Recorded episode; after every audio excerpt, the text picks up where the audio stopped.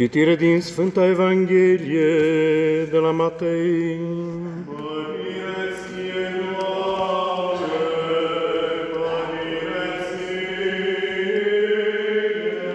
Să luăm aminte, în vremea aceea, pe când umbla Iisus pe lângă Marea Galilei, a văzut pe doi frați, pe Simon, care după aceea a fost numit Petru, și pe Andrei, fratele acestuia, care aruncau mreaja în mare, căci erau pescari, și le-a zis, Veniți după mine și vă voi face pescari de oameni. Iar ei, lăsându-și mrejele în clipa aceea, au mers după dânsul. De acolo, mergând el mai departe, a văzut alți doi frați, pe Iacob al lui Zevedeu și pe Ioan, fratele lui, în corabie cu Zevedeu tatăl lor, cârpindu-și mrejele și i-a chemat. Iar ei, îndată lăsând corabia și pe Zevedeu tatăl lor, au mers după dânsul. Și-a străbătut Iisus toată Galileea învățând în sinagogile lor și propovăduind Evanghelia împărăției și tămăduind orice boală și orice neputință în popor.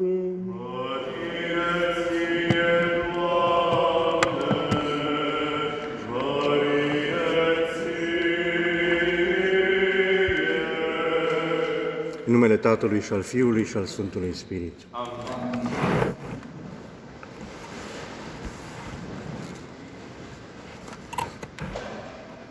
Biserincioși, cu Evanghelia de astăzi suntem uh, purtați la începutul, la momentul chemării, începutul uh, drumului parcurs de ucenici, drum care de la chemați îi va conduce la a fi trimiși.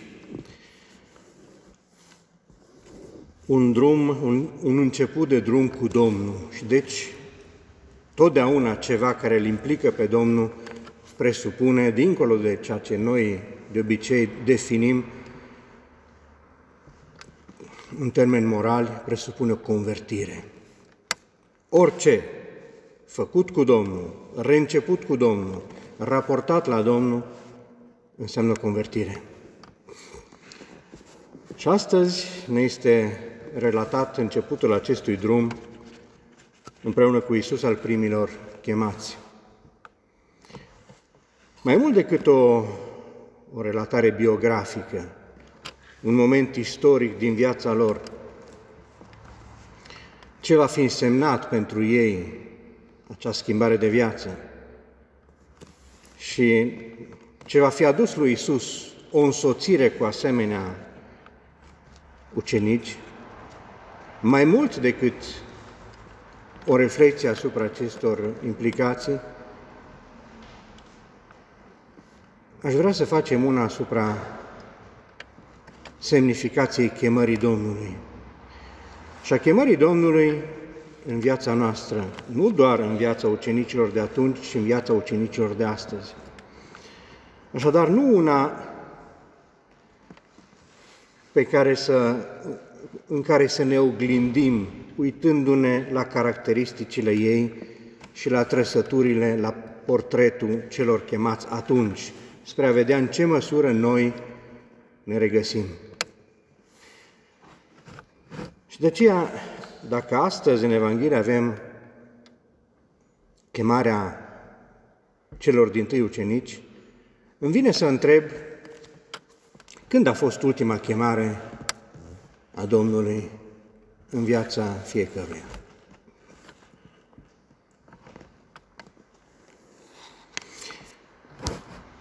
Are Domnul pentru fiecare câte o chemare sau vizează doar un grup anume, o categorie anume, o proporție anume din populație?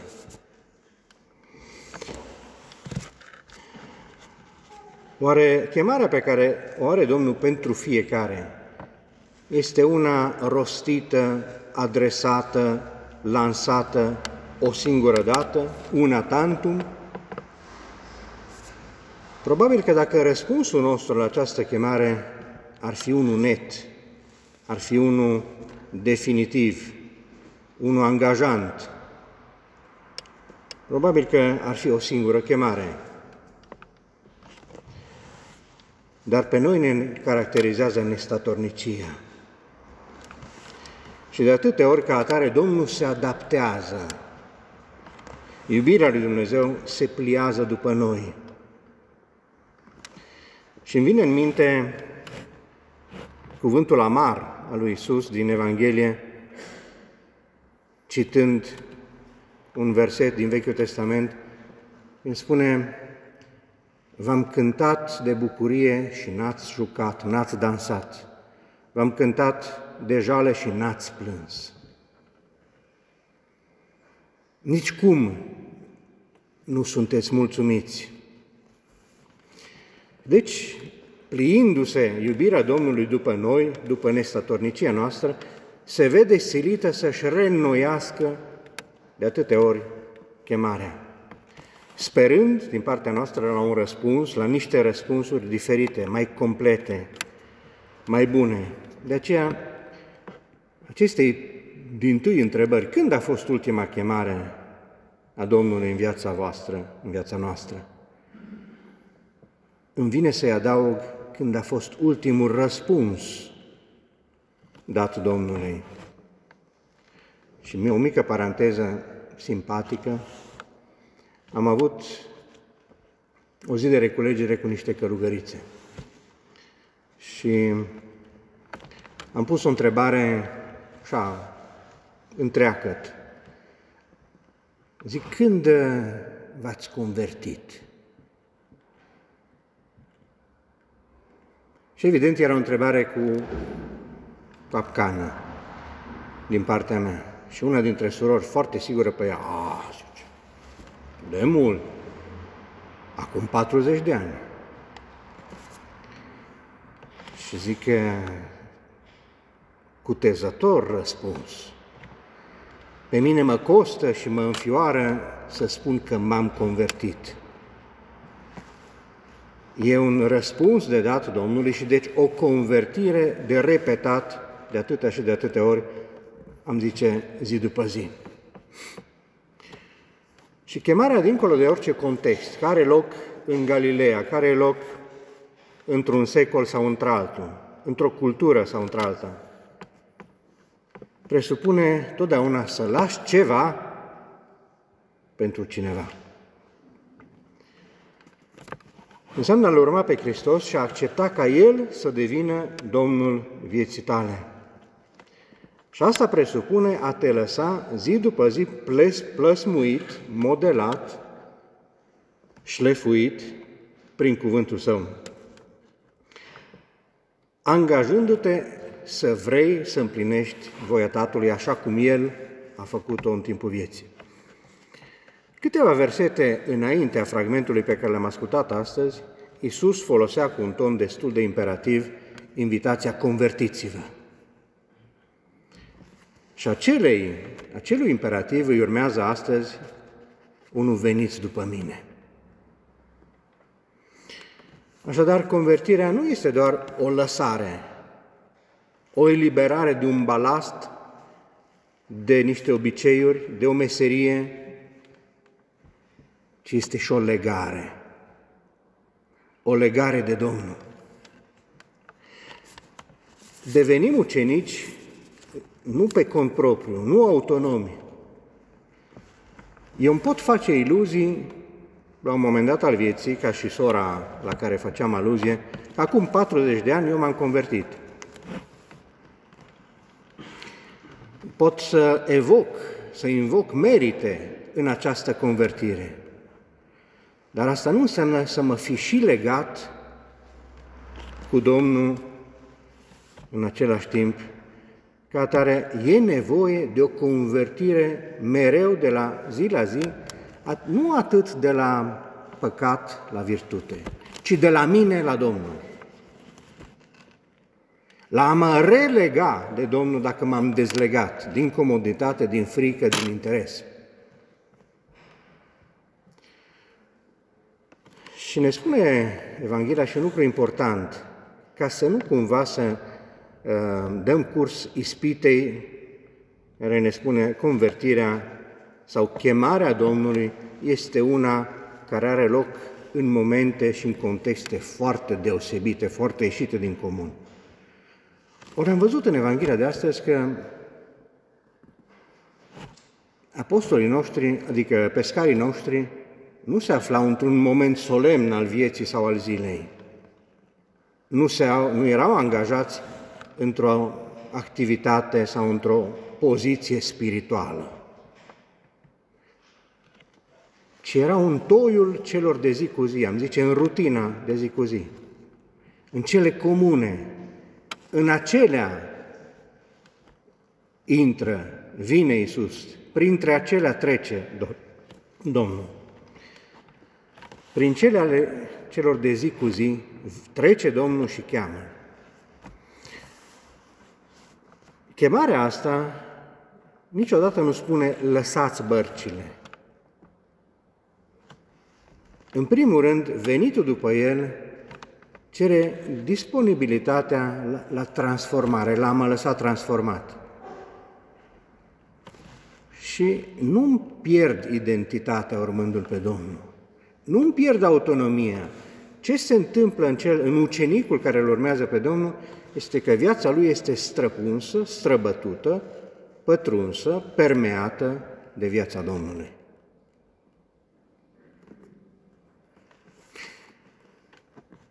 Și rămân, de fapt, pescari. Le schimbă, să zicem, locul de muncă, obiectul muncii. Și asta este, de fapt, esența oricărei convertiri, schimbarea de mentalitate. Adică nu presupune în primul rând și în, cu precădere o penitență, o mortificare față de trecut, ci un elan pentru o viață nouă. Și când trece Domnul, ceea ce contează nu este acuitatea, ă, prezența mea de spirit în a calcula cu precizie dacă bărcile mele, mrejile mele, valorează mai mult decât cel care mă cheamă. Când trece Domnul prin cele de zi cu zi ale mele, ce contează este capacitatea mea de a răspunde prompt și de a nu tergiversa. Și e clar că viața cu Domnul este o aventură. Noi totdeauna invocăm, aș vrea să știu ce se întâmplă mâine, ce se întâmplă după, cu ce mă aleg. Așa cum am văzut de-a lungul Evangheliilor că își pun problema și ucenicii. Doamne, noi care am lăsat totul, ce va fi de noi? Sau, Doamne, câți sunt aceia care se vor mântui? Mulți? Puțini? Când va avea loc? Oare ăsta e momentul în care ai hotărât să reinstitui împărăția lui Israel? Și așa mai departe. Mereu tendința, impulsul, mania de a controla, de a fi noi stăpâni.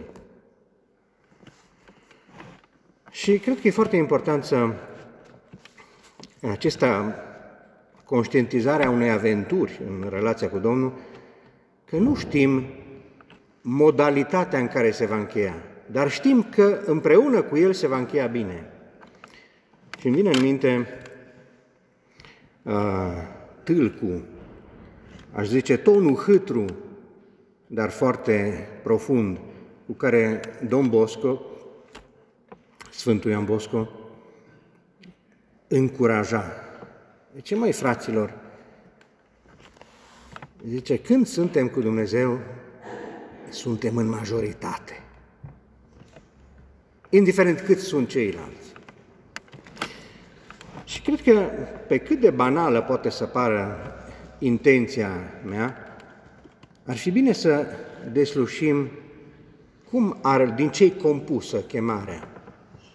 Și parcurgând Biblia, descoperim sumedenie de elemente, să le zicem așa, constitutive, dar care au două, două momente clare. doi timpi. Cel din tâi este timpul începutului, al impactului, a întâlnirii, când cineva intră în viața cuiva. Uneori discret, alteori dând buzna, că este Dumnezeu, că este Isus, că apare uh, sub formă de înger, sub formă de voce, sub formă de glas, intră în viața cuiva.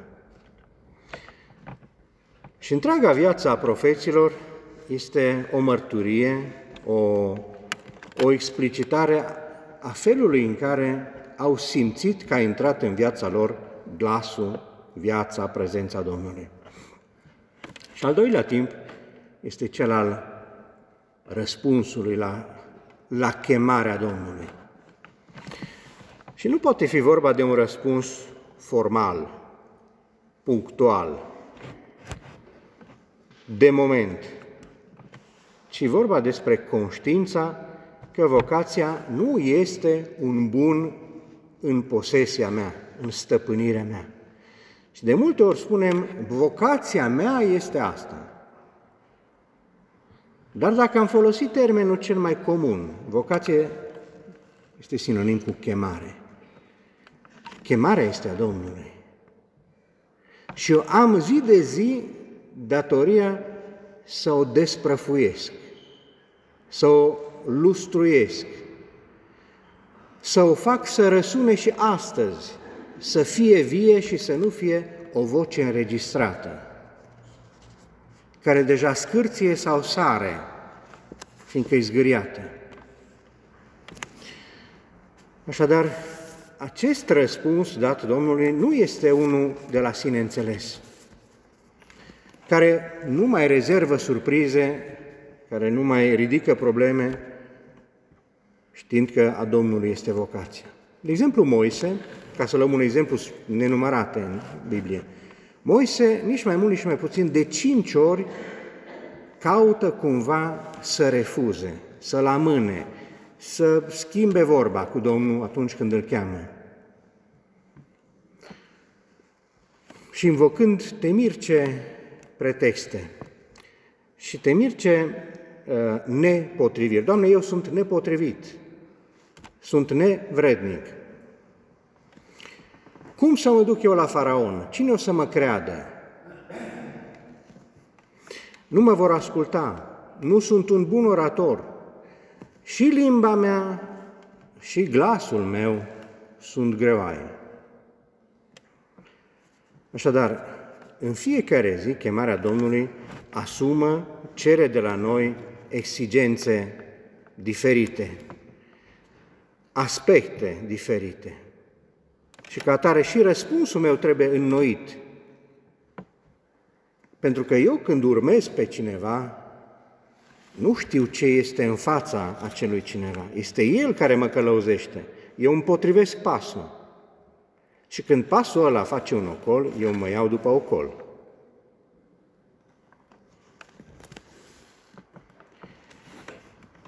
Nici chemarea și nici răspunsul nu pot fi elemente statice, definitive. Sunt dinamice. Asta pentru că vocația nu este un, o mașinărie, este un pact de dragoste. Este o alianță de fidelitate între mine și Domnul. Și asta cere o implicare afectivă, o implicare necondiționată, o implicare morală uneori, o implicare fizică chiar. De aceea, chemarea mă pune în fața alegerii de a asuma o identitate diferită. Și asta nu se bate cap în cap cu ce am spus adineauri. Că eu nu-mi pierd identitatea atunci când răspund Domnului. Nu.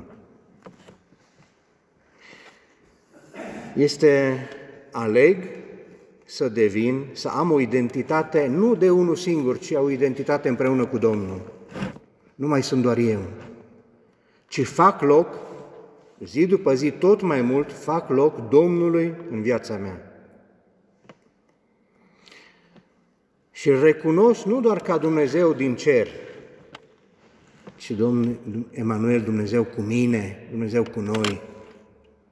Nu mă mai definesc de unul singur, autonom, individual, individualist, ci eu cu Dumnezeu. Și asta cere un exod, o ieșire mereu din identitatea mea egoistă, închisă, care se apără mereu să nu fie ciuntită, la o identitate deschisă. Până la ceea ce va spune Sfântul Pavel, nu mai sunt eu, ci este Hristos care trăiește în mine. Așadar, răspunsul meu chemării Domnului nu poate fi unul formal, unul abstract, unul teoretic, ci ceva concret, care mă implică zi după zi.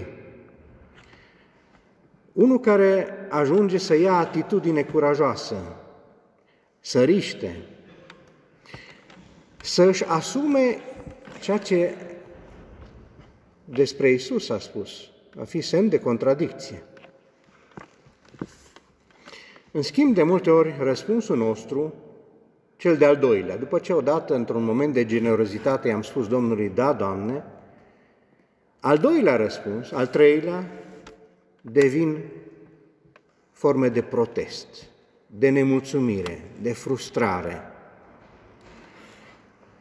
Păi de ce să mă expun la atâtea riscuri? Păi nu știam ce mă așteaptă. Și fără să-mi dau seama, scot din limbajul meu, îmi înlocuiesc pe cine cu ce. Și nu mai spun, nu știam cine mă așteaptă pe acest drum, care este Domnul. Și zic, nu știam ce mă așteaptă. Țineți minte cât de spontan și sincer a fost Petru când uh, pe muntele Taborului cuprins, învăluit din lăuntru de uh, lumina Domnului, care s-a schimbat la față, zice, bine ne este nouă, Doamne, hai să facem trei colibe. Și Iisus îl invită să coboare, să meargă și pe celălalt munte, pe al Calvarului. Asta ca să știm la ce să ne așteptăm, la acea intrare în Dumnezeu, dar să pot spune, indiferent că pe tabor sau că pe calvar, bine mi este cu tine, Doamne. Nu contează unde, nu contează ce în jur, câtă vreme sunt cu tine, bine mi este mie. Așa încât scuza, nu știam ce mă așteaptă, trebuie corectată din fașă. Am uitat cine mă așteaptă la fiecare pas. Și a răspunde chemării Domnului comportă, cum am spus, expunerea la riscuri, la neînțelegere. Dar este o chemare la a intra în comuniune cu Domnul și nu una abstractă, ci la a intra în viața Domnului, a face loc vieții Domnului între a mea tot mai mult. În a face să tacă celelalte voci, ca să pot desluși, recunoaște cea care de atâtea ori, și Ilie ne învață, profetul Ilie ne învață lucrul ăsta, de atâtea ori nu este tunătoare vocea Domnului, nu este fioroasă, nu este impunătoare, ci este adiere, ușoară.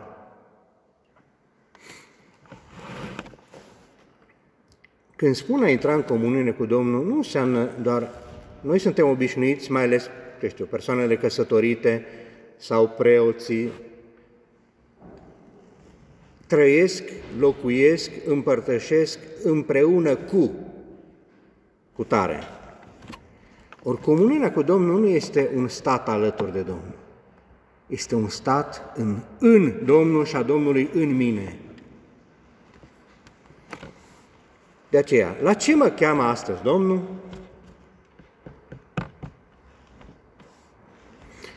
Ce timp de reacție are răspunsul meu?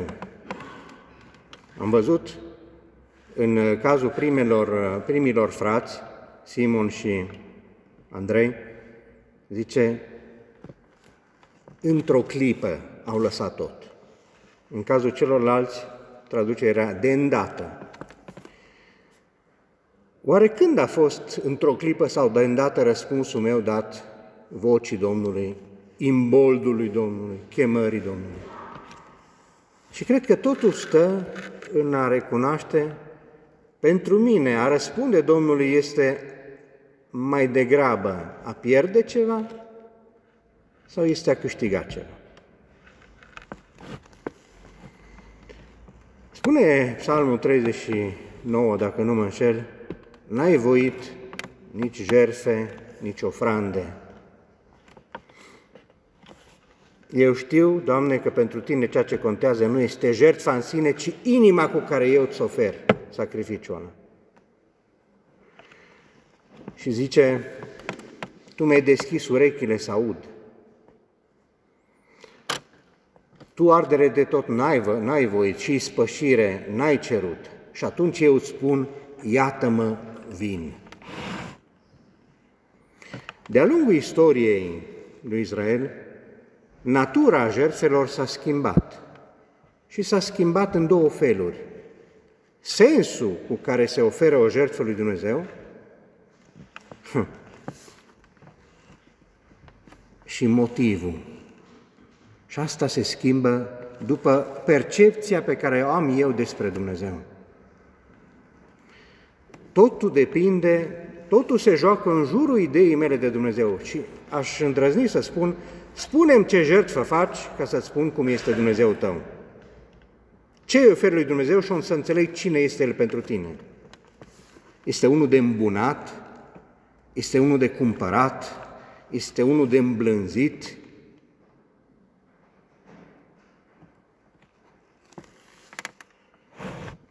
Sacrificiu ce este? În latină e sacrum facere, să fac un lucru care în sine este profan, să dau lui Dumnezeu ca să devină sacru. El să-l facă sacru. Este Dumnezeu meu unul iritat care trebuie calmat? Așa vor fi și sacrificiile noastre. Așa sunt rugăciunile noastre. Sau mai degrabă Dumnezeu nostru este unul care ne iubește primul, înainte, încă pe când noi eram păcătoși, care are față de noi o intenție, un plan, o voință bună, o bună voință. Este Dumnezeu iubirii și al vieții. De aceea, atât Biblia cât și viața noastră trebuie să fie, este, o lentă deprindere de a trece de la o imagine despre Dumnezeu tunător, fioros, judecător, gelos, meschin, etc., la cealaltă imagine despre Dumnezeu. Și ne costă să ne dezlipim, pentru că iubirea angajează mai mult decât legea și decât normele. Și atunci avem nevoie să trecem de la atâtea intenții de a-L cumpăra pe Domnul, de a-L îmbuna pe Domnul, la obișnuința de a spune un simplu mulțumesc, înțelegând că totul este dar. Și atunci când spune în, în psalm jertfa buzelor, asta, asta este jertfa buzelor, să spun mulțumesc.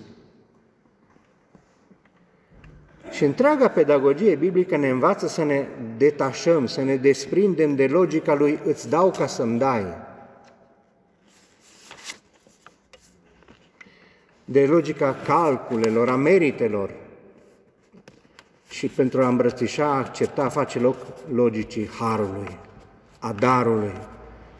Ori lucrul ăsta, această deprindere, nu sfârșește, nu se sfârșește niciodată.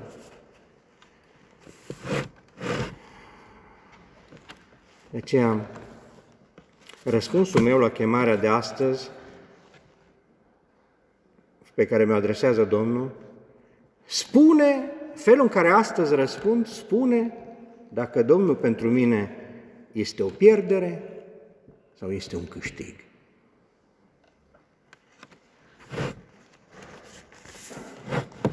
Putem să, nimic din ce oferim Domnului nu este mic. Tot ce se oferă Domnului devine relevant, important, pentru că îl cheamă în cauză. Zice și închei profetul Osea, unul care a trăit vreo 8 secole înainte de Hristos. Și zice, tu vrei să intri în relație cu Domnul? Foarte bine. Atâta numai să fii atent să nu te înșeli despre Dumnezeu. Cu alte cuvinte, să nu oferi lui Dumnezeu lucruri care nu-i corespund lui Dumnezeu, Dumnezeului adevărat. Așa încât să cerem astăzi prin mijlocirea primilor chemați și a primilor respondanți. Tăria, dorința, interesul de a răspunde zi după zi Domnului și să-i cerem darul de a ne converti, cum spunea maestrul Eckhart, un mistic, zice, Doamne, zice Dumnezeule, eliberează-mă de Dumnezeul meu. De cel pe care eu mi l-am creat, de imaginea pe care eu ți-am creat-o, Doamne. Scapă-mă și pune-mi în loc chipul Tău cel viu.